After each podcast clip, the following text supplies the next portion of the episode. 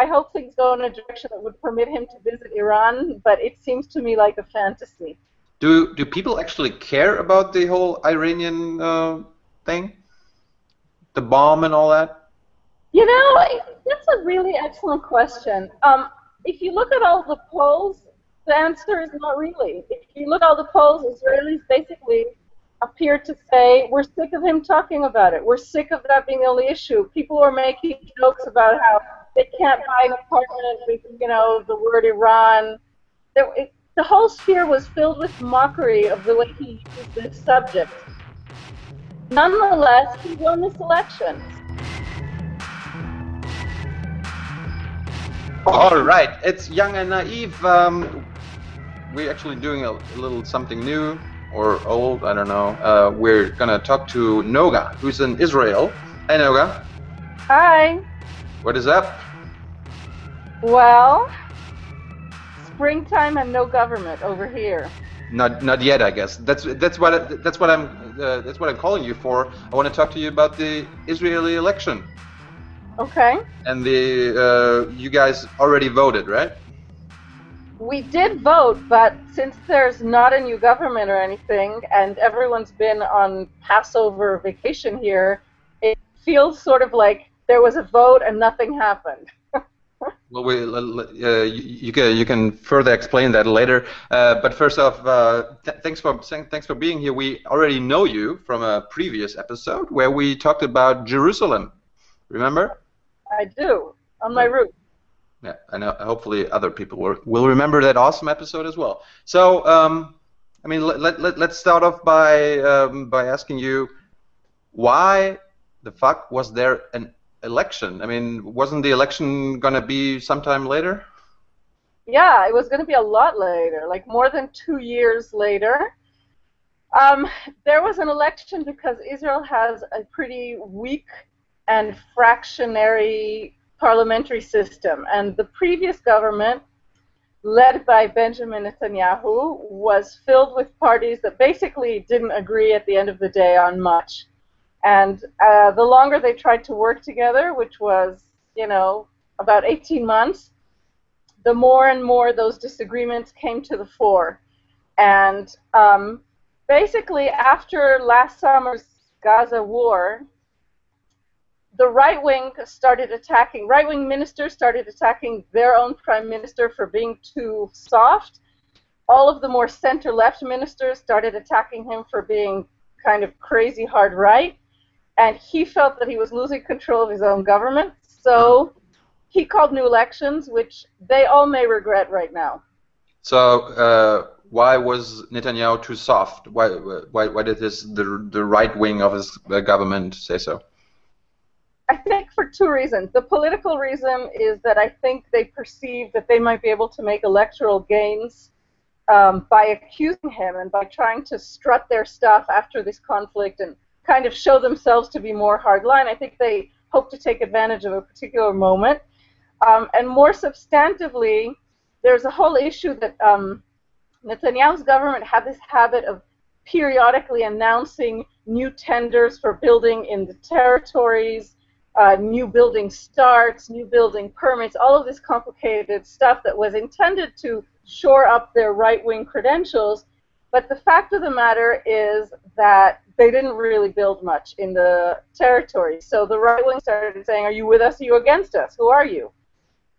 Well, uh, by, by suggesting there should be more uh, building of settlements, or, or what? Yeah, that's what they want. The, the settlement hard right of Israeli politics wants there to be real building, real construction, and real movement to shore up their settlements in the West Bank. They want proof, you know, physical proof that the government is seriously on their side. And for many, many reasons, uh, that's not what Netanyahu was doing. He was content to have a kind of kabuki theater. So he was willing to make the announcements, to have the European Union and the Americans express their discontent and that way he could say, see, they hate me because I'm on your side. But bottom line, he wasn't actually doing anything too significant in terms of construction. He was doing some. Okay. So, so the constructions actually, um, uh, you know, broke the, the government, or, or, or was there something else? No, there was a lot of stuff. There was, um, I mean, basically, was everyone disagreed with everyone. So you had Naftali Bennett's Jewish Home Party. They took the position I've just been describing to you. He's the he's the uh, foreign minister, right? No, he's uh, he was no, economy. Minister of Economy.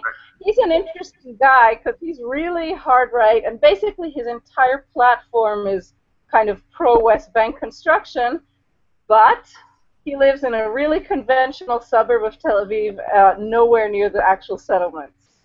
For whatever you want. is, that, is that is that weird? Well, is it weird? You know, he's a politician, so almost nothing, by definition, everything politicians do and nothing is weird, right?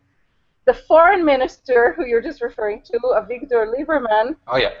Lately, he adopted a kind of more statesman-like centrist tone. He actually does live in one of the extremist, uh, you know, settlements. Hmm. yeah. So uh, I remember that, like, right before um, uh, the new election were announced, there was also this issue of the, the Jewish state. What, uh, what was that about? Posturing. That never even became a formal bill. It was never even presented to be voted on in Parliament. Huh. And so, now that Parliament was dissolved, so it was a kind of a bubble in a cloud in a sky that no longer exists. So much ado, uh, much ado about nothing. It was much ado about nothing, which also that was sort of the point of the right wingers who proposed it. You asked if there were other issues. There were other issues. The second largest party in the last coalition was run by Yair Lapid of actually a pretty pragmatic center, even maybe center-left party. He was finance minister, which is a blessing and a curse, right? It's a very, very prominent position. Uh-huh. Uh, it's almost impossible to turn the economy around in a year and a half, especially if your own prime minister is not supporting you. So he was caught between a rock and a hard place, and he was scared he would lose his kind of center, center left voting public because the prime minister was too hard right. So he started coming out with strong statements against the prime minister from the kind of pragmatic left point of view. You have to really talk to the Palestinians, you have to be straightforward, and basically the whole proposition of this coalition government started to fall apart. So, uh, I mean, if uh, new elections are always like seem to be common in Israel, when was the last time uh, a government actually made it through the four years or five years of uh, of, of a period? It's four years. Um, I think, if I'm not mistaken, that the last government that made it basically through a whole term was the early 2000s, Ariel Sharon. But I would have to look it up to be 100% sure. But but but but it's it's not actually common that uh, that an administration makes it all the way through the four years. That's correct. It's become uncommon. I mean, uh, here here in Germany, it's the it's the other way around. It's, it's always it always seems like uh, the two parties, it, it, well, usually three parties, with the the Merkel's party is always split in two. Uh, so always common that they go all through all the four years. So always exciting to see uh, Israeli party elections. So yeah. uh, what what what, what happened afterwards? Like, uh, were was the what was the opposition excited uh, to uh, get to the polls and uh, let people vote? Were they excited that they were, that they want to kick out the the right and Netanyahu? I think they were, and I think they had a much better chance of doing that this time than they've had in quite a while. Um, you had the, the Labour Party head, who is the new head of his party, but a very well-known politician, joined forces with another former uh, Netanyahu minister who, you know, defected from that government, the former justice minister, and together they formed a kind of new party that really made a leap in the polls. And for most of this election, they were actually leading. Um, that really flip flopped basically in the last 24 hours of this election. But they did much better than it was anticipated they would do. So, but, but, but uh, wait a minute. There were there were two parties who merged into one. How how, is that possible? um, so there were two parties that merged into one, and then there was the most curious case of this election, which was a different block of three parties that merged into one. Huh. As I said, I mean, the parliamentary system in Israel, you can call it, I often call it very weak. You can also say it's very flexible. I don't know what to say, like a circus, right? Right. Um, basically, the Labour Party was having trouble getting traction in the polls, joined forces with the former justice minister, who had been in charge. She was the head of Israel's negotiating team with the Palestinians, and while she started her career as a right winger, she has really burnished her reputation as a pragmatic peace centrist. And joining forces, they formed a new entity out of their two parties, one a very big party, one a very small party. They called themselves the Zionist Union, and they did very well. The, the other. Well, but but but but but, but uh, wait a minute. So was that a new party, or were the two parties still like distinguished, but they uh, ran on a on a on the same platform? How how do you how do you do that? They they basically like a couple getting married. They renamed themselves into a new family name, and oh. they ran as a unit. So and, and and other parties did the same. Yeah, the most remarkable story in my mind of this whole election is a new party that is quite powerful now. It's the third largest party in Israel, and it didn't even exist before these elections. It's called the Joint List, um, and it's been formed out of depending on how you want to count it, three or four parties that traditionally represent the Arab sector in Israel, which is 20% of the voting public. Wow. Um, what's an, a nice angle of the story is the following. Um, Israel's electoral law changed in the last year before these elections. This change was supported by the real right wing in the parliament their idea was that by elevating the threshold necessary to enter parliament from, I think it was 2% to 3.25% of the votes, which was the minimum to get into parliament, right. um, they would be able to eliminate the kind of smaller nuisance parties. Of course, those smaller parties were a little cluster, most many of them of Arab parties, uh, who represent, you know, a very wide range of opinion within the Arab public. Um, the main guy who supported this was the foreign minister, Lieberman. And he really hoped, I think, that he was going to kick them out of parliament. In any event, they joined up and they created this new party that's called the Joint List, in which um, all of the members really have nothing in common. I mean, they go from communists to Islamists to feminists to nationalists. I mean, you name it. Really? Yeah, but they ran as a really joint list saying we represent the Arab public. We don't agree about anything, but we agree that the Arab public should have a you know a significant voice in parliament and work together. And these guys became a phenomenon, and they went up from the 11 seats that they had as individual parties in the previous parliament to now having 19 seats, and they're led by a seriously charismatic guy who I think there's I think there's a chance he's going to leave a real imprint, maybe even make a change on the Israeli public. Wow. I mean, so the the only uh, the only thing they had in common was that they were Arabs, Arab Israelis. Yeah, I mean, they have a few non-Arab Israelis among their certainly among their membership and even among their representatives. Right. These are the parties that have traditionally always represented different different parts and different ideas within the Arab sector. Yep. So uh, I remember I remember talking to Ahmed Tibi. He he was uh, he was part of the he was uh, one one of the speakers of the Knesset and, and part of a Arab party. Uh, did he did he get into the uh, Knesset as well on, on that list? He did indeed. He did. Okay. but but but, he, but he's not a leader. He's not the leader of the joint list, but he's. I, I mean, he's one of the most important politicians in Israel. I think he's he may be now the most veteran among the members of that party. Okay. So um, let, us let, get back to the uh, actual election uh, before we get to the results. Um, how, how did the election campaign look like? On what on what uh, promises, what slogans did uh, uh, the parties ran ran on?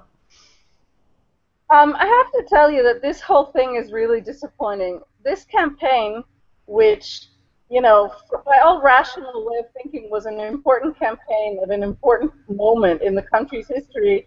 It was run in almost a frivolous way by most of the parties. I have to say, really it was not an impressive campaign at all. Um, most of the campaign was run by video, was basically expressed, I would say, through videos that were posted online that initially were competing kind of almost like in a high school setting, to be frank. You know, who could be more funny, who could get more clicks. Um, the prime minister, you know, got really into this himself. He he's known for being a pretty inaccessible and stiff guy. So he started like playing babysitter, playing kindergarten teacher. I it was I, I saw that. Bibi Bibi the babysitter, babysitter or something. Yeah. It was um I mean, no one did a lot better. Uh Isaac Herzog, the basically very dignified head of the Labor Party, uh, he did one video in which it was he had a voiceover. So it was basically his words and his image, but it was a voiceover of a man's voice in a deep baritone, and this was his way of kind of making fun back, supposedly, at people who had mocked him for having, you know, like a squeaky voice. He actually has a pretty normal voice.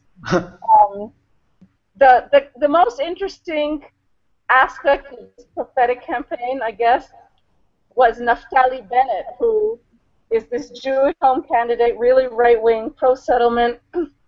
And his case was interesting because he started out sort of being the coolest candidate in a superficial way. He put out all these videos of like, you know, women, young women riding their bikes in Tel Aviv in tights and kind of talking about his achievements. He was basically trying to say, I don't represent a stodgy religious right-wing party. I'm cool. I'm Tel Avivi, you know, funk.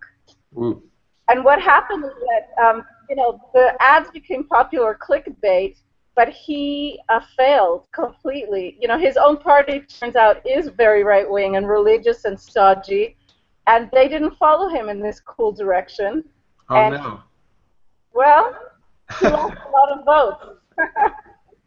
so I mean, uh, but how did they distinguish themselves? How, how does uh, uh, on, on how did Netanyahu and his Likud party uh, on what did they run? You know, what, what did they want to do compared to uh, the Zionist uh, Union? Yeah. So again, I have to tell you, all of this was pretty unsubstantial, disappointing. But basically, the Zionist Union was running a campaign based on uh, the economic problems, the very, very real economic problems faced by Israelis all of the polls consistently in the last more than the last year, the last few years, have shown that the number one subject that is worrying Israelis is their economic situation. Hmm. And the Zionist Union made a strategic decision to run on reducing housing costs, reducing cost of living, getting rid of monopolies that basically control the prices of, you know, commercial goods in Israel and there's a big question now about did they misjudge? Because while they were responding to what people said their concerns were, the Likud and the right wing ran a campaign that had no substance except terrifying people. The Palestinians are going to get you, the Iranians are going to get you.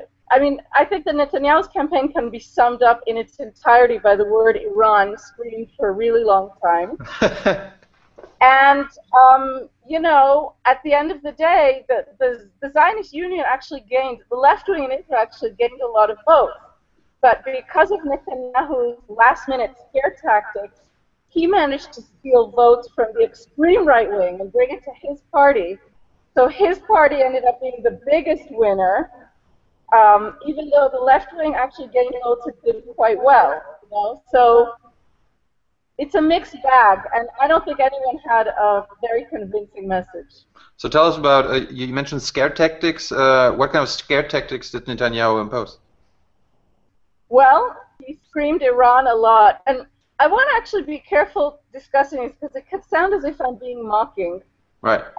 Um, and I don't want to be mocking because um, one of the things that really bothers me about the way Iran was used in this election is that I think Iran is a serious question. And I think that the fears expressed by Israeli leaders and basically the entire leadership of the Western world are real concerns. And I think the role of Iran in, you know, on the international stage in the last 30 years is something to be looked at with open eyes.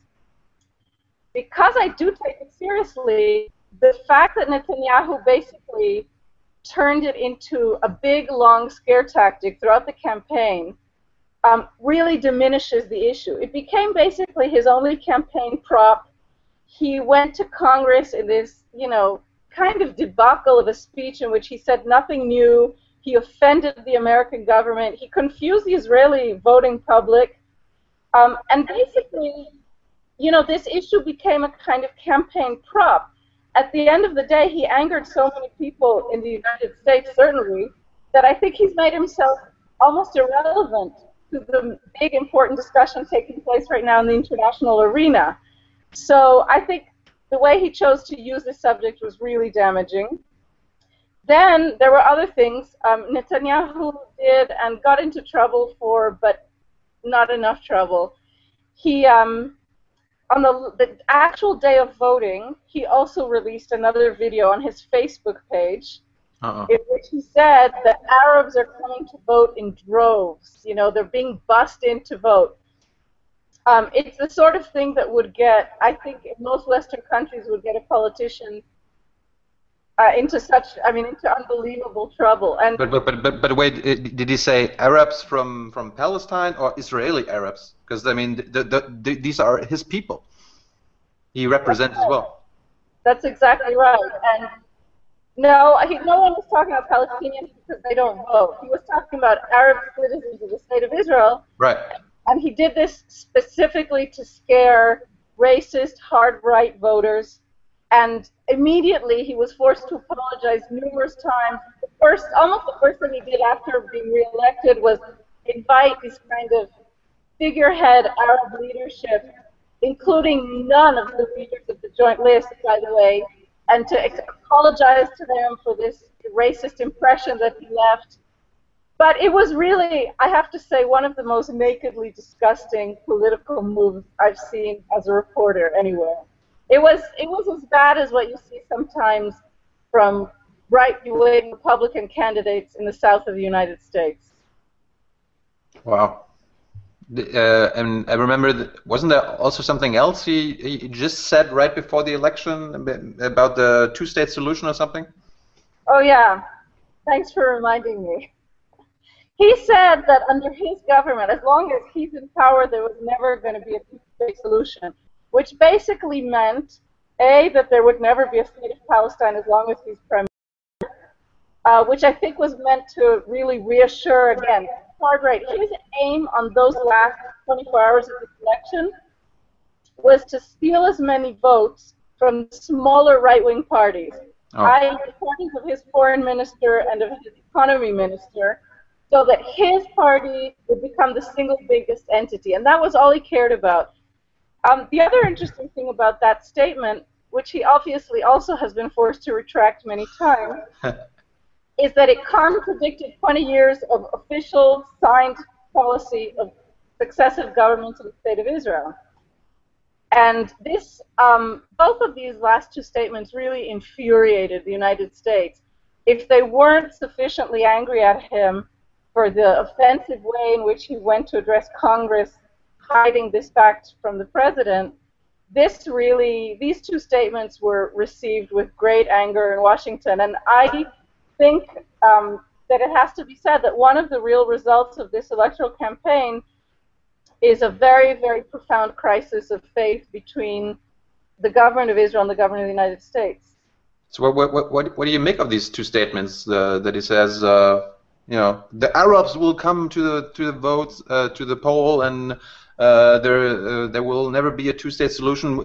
Uh, was he serious? I mean, uh, can you take that serious, or do you have to accept that that was like uh, campaigning?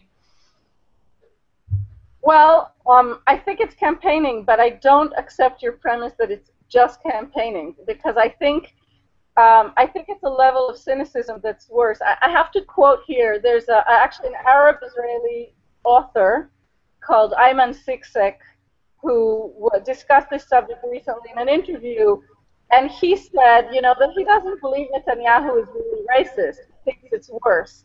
He thinks Netanyahu is a cynic who's wow. willing to say absolutely anything. And I found his statement interesting not only because I agree, but because here you have a writer writing in the Hebrew language, and he's basically saying that the prime minister doesn't care about words, you know, doesn't care about his own language, that for him anything is just a tool to regain power.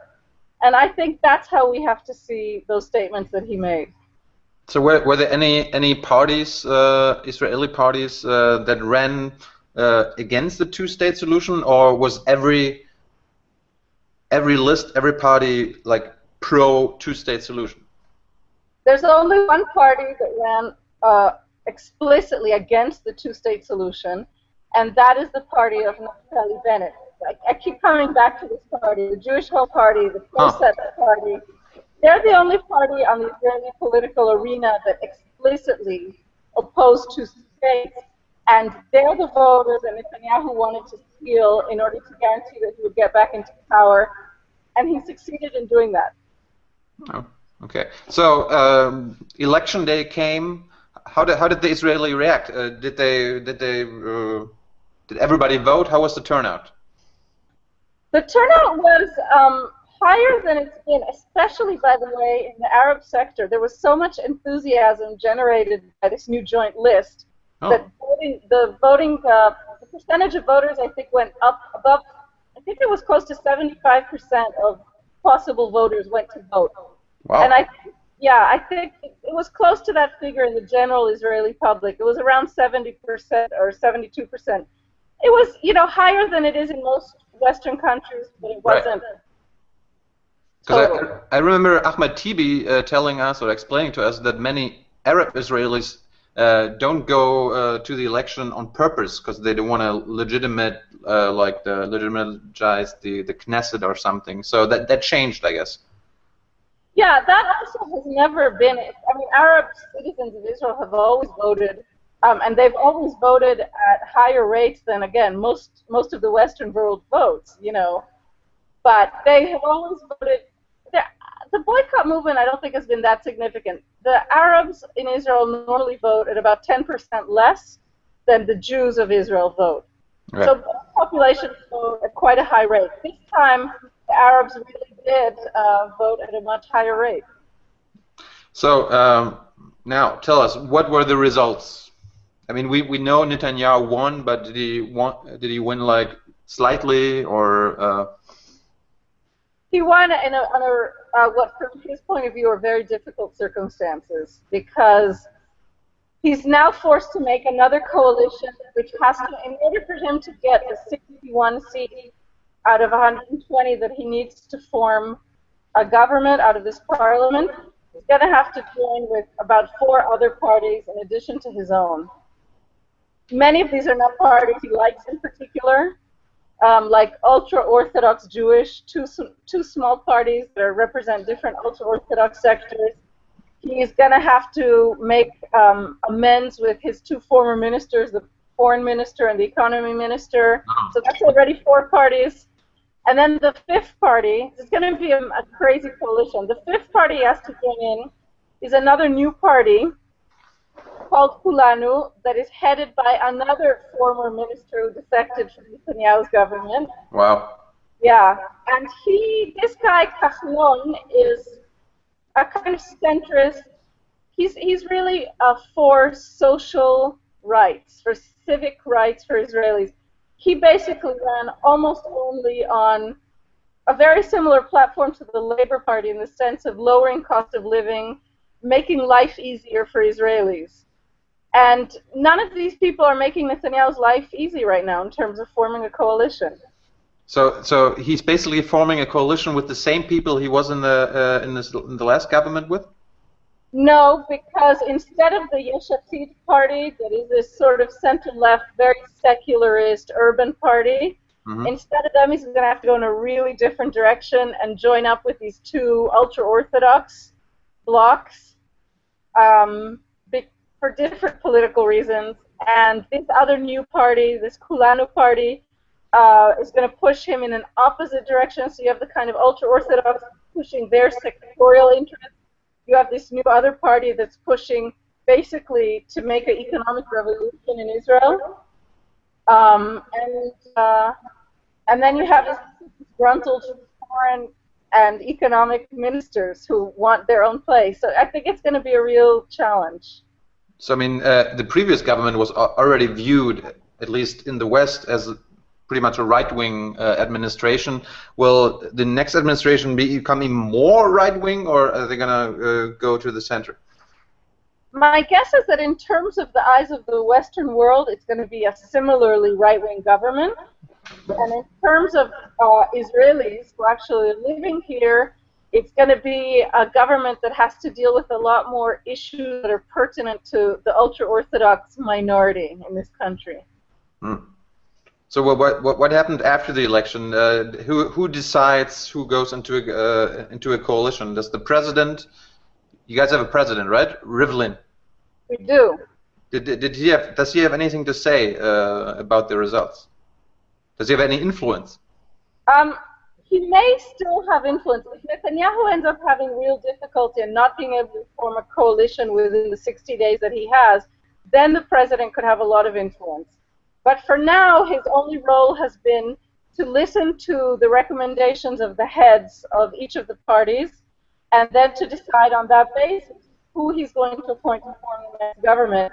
And he did the standard thing, which was to appoint the head of the largest party that was elected. There's an irony here, I have to tell you, which is that the president and the prime minister are basically not on speaking terms. They've hated each other for many years with particular hate. Oh boy. Yep. So, uh, I mean, here in Germany we have a grand coalition, you know, of the two biggest parties. Uh, why isn't that a model for Israel? It, in theory, it could be. Um, the Israeli political arena is so fractured that even if the two largest parties join forces, which is the Likud, that I think now has 32, and the Labour Party, the Zionist Union, that has 24, they still together wouldn't have the 61 votes needed. Wow. That's what Israel that's called a national unity government right. and they still need to have join forces with more parties. But the main reason uh, it doesn't seem to be happening right now is that they really um, disagree about everything. I mean, the most important questions facing Israel right now, having to do with foreign policy, economic policy, and the resumption or not of peace talks with the Palestinians, on those three fundamental issues, they disagree completely. So let, let, let, let's look ahead. I mean, uh, it's pretty much safe to say that Netanyahu will form a new uh, administration, right? I think so. So, uh, what what does the the future hold? Uh, when will there will there be uh, a two-state solution, for example? I mean, is is that going to become more likely or uh, less likely? I think, unfortunately, it's going to be equally likely or unlikely as it has been for the last two years. And I think what is also very bad is that this next government is likely to be as fragile and as fractured and as unstable as the previous government was. So I think what's unfortunately most likely, the way I see things right now, Right. is it's going to be again a weak government that is going to be hard to manage, that won't have a clear policy, in which the prime minister will have a big voice but not necessarily big actions, and that is likely not to last the full four years again, Again. Oh boy. unfortunately. So what what what about the economic situation? What will they do about that? I mean, that uh, seemed to be the most important issue. It's a hugely important issue, and it's really going to fall on the shoulders of this guy Moshe Kahlon, who basically ran on an economic platform to be named finance minister. Netanyahu has already announced that he will be the finance minister, and if he's allowed to act, he wants to really change things uh, dramatically. Israel is in a strange situation right now, where seen from the outside, Israel is a tremendous economic success story The high tech sector is a great success. In terms of the national economy, the macroeconomy of the country is thriving. However, uh, for a number of reasons, the income gap has become catastrophic. And you have a greater and greater and greater number of Israelis who live in this successful country and who can't even buy yogurt, who have absolutely can't even dream of buying a house. And um, he wants to change the structure of pricing. He wants to change the structure of mortgages. He wants to radically change the policy of building in this country, what kind of building there will be and where. There's a terrible shortage of housing. There's a terrible housing crisis. And that's a lot to do in an unstable government that may not have a full term. So I don't know how well that's going to go, but it's a really important question. And what, and what power does the, the opposition parties, like the Zionist camp and uh, the the Arab list or the, the, the joint list, what will they are they able to accomplish anything, or will it just be always anti anti Netanyahu? Well, again, the way things look right now, they're likely to be anti-Netanyahu. What could be an interesting situation, um, interesting for journalists, and possibly not positive for the citizens, is that we may see a situation in which this new finance minister, Kahlon, who has a party with 10 parliamentary seats, he may actually end up proposing new social policies that will be supported by the 24 seats of the Labour Party mm. and the 19 seats of the joint list. So he could form a kind of internal opposition to Netanyahu and to the real right wing while actually having a very important ministerial position inside the government. Um, huh. So I mean, I mean, I mean, I mean, in, in, in the German parliament or the German politics, that wouldn't be possible because the the coalition always has to uh, stand together. I mean, that that would be preposterous. That like one of the coalition parties uh, proposes a law, and then that party and the opposition parties vote for it. That would never happen here. That's why you have a much more stable and healthy political system than we do.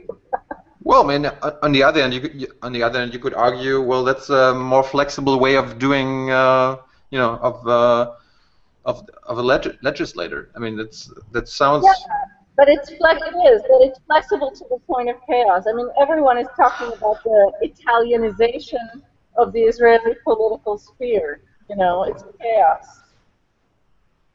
So, uh, I mean, Will that be the last time that Netanyahu uh, will be voted prime minister, or, or, does he have like another run in him? I mean, I don't know what to tell you. I I made a big mistake in this election. I didn't think he was going to be reelected this time. Oh, you didn't? I didn't. I miscalculated. Well, miscalculated. I miscalculated like most people did because it was impossible to foresee what ended up happening in those last 24 hours. But um, I don't know what to tell you. I think it depends on what ends up happening in this parliament and in the government. Right. Uh, it depends how long this new government lasts. It depends, um, in part, uh, if it lasts two years, it's going to depend also on maybe who the new American president is and to what an extent the Israeli public feels that the strategic relationship between Israel and the United States is in peril. It's really hard to foresee. So do you think the next uh, or in this uh, the next cycle Netanyahu is going to visit uh, Iran anytime soon? Visit? I ask you. Maybe maybe uh, they could become friends. you know, they're like Siamese twins right now. You know, Netanyahu seems to have tied himself into a straitjacket with this issue of Iran, and uh, it's the issue that has kind of defined his entire political career and yet he's now, in my estimation, he's now made himself irrelevant, as I said, to the international discussion on the subject. So I, I hope, I hope things go in a direction that would permit him to visit Iran, but it seems to me like a fantasy. Do do people actually care about the whole Iranian uh, thing, the bomb and all that? You know, that's a really excellent question. Um, if you look at all the polls the answer is not really. If you look at all the polls, Israelis basically appeared to say, we're sick of him talking about it. We're sick of that being the only issue. People are making jokes about how they can't buy an apartment with, you know, the word Iran. There, it, the whole sphere was filled with mockery of the way he used this subject. Nonetheless, he won this election, so we have to put it in perspective. I guess some people, nonetheless, responded to a feeling that he's a better candidate for Israel's security. Whether it has to do with Iran or other things, I can't tell you. And in the end, uh, uh, one, one last question. What, what, what about the settlements? Uh, are they going to go? Uh, is that the, the, buildings? Are they going to go on, or uh, is that going to stop at some point? Because I mean, as we know, the only only government that thinks that that's a good thing to do is the Israeli government. Right. Probably even not the entire Israeli government. Oh, um, that's worse. Yeah, the, it's going to be a big battle, basically, that we can all look forward to. Is you're going to have Naftali Bennett, who's going to be some sort of a more minor minister in this upcoming government. He's going to always be arguing, build, build, build more settlements. And then you're going to have the new minister of uh, finance, Moshe Kahlon, who's going to say, I'm not giving more money to the territories. I couldn't care less. We need money to build buildings in normal Israel, within the Green Line. We need money to help the bulk of Israelis who right now can't make it to the end of the month, and that's where I want to invest. So I think if I make one prediction, there's going to be a pretty massive clash in the upcoming government in terms of really where to put financial resources, and I think that the finance minister will be more powerful than, lack of a better word, the settlement minister. Huh. But, um, you know, Netanyahu. There, there's a settlement minister. No, no, it's just my marketing term okay. that I named just for you. All right. and uh, and okay, another last question. How did the, how did the Palestinian react? Did you do you uh, do you know that? Like how how did the people uh, in the territories react to the re-election of Netanyahu? You know, it's really paradoxical because for obvious reasons, many, many Palestinians really detest Netanyahu. But there's also a lot of cynicism uh, in, within, you know, all of Palestine vis-a-vis all of the Israeli political sphere. And then, frankly, among the Palestinian leadership, um, there was a sense of relief that Netanyahu was reelected. And there's several ways. Yeah, there, you can see it either as cynical, you know, people. Some people were saying, well, good, they reelected him, so this is the real harsh right face of Israel. At least we're going to see the truth. Other people say um, that in fact this is convenient for the Palestinian leadership because they also don't want to have to move and make any you know major, dramatic, brave decisions right now. And having Netanyahu around is an excuse for them to just keep steady. Huh. Um, yeah, and basically, you know, initially a few Palestinian minister kind of made pretty harsh statements about Netanyahu, but then recently, just a few days ago, the Palestinian president, uh, Abbas, came out and said that, uh, you know, Netanyahu is the legal representative of the people of Israel, and he wants to return to negotiate with him, and basically, you know, everything on an even keel. All right, Noga, thank you very much. I mean, uh, I, I, hope you can uh, frequently now update us on, on the state of uh, Israeli politics and what's happening there. Maybe maybe we do uh, another episode on, on something else soon. It would be my pleasure. Thank you very much for being here. Uh, that's that's the episode for now. Stay tuned. Ciao.